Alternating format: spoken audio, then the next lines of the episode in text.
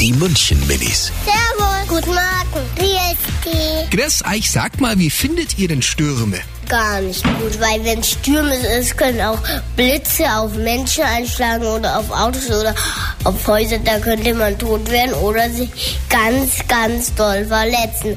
Ja, das ist ja manchmal schlimm, weil ich habe es ja wieder gesehen, da war es ein Sattelzug und der war, da war sehr starker Wind, dann ist der umgefallen. Gar nicht gut, weil dann habe ich Angst, wenn wir parken gleich, dass das Baum auf uns fällt. Die München-Minis. Jeden Morgen beim Wetterhuber und der Morgencrew.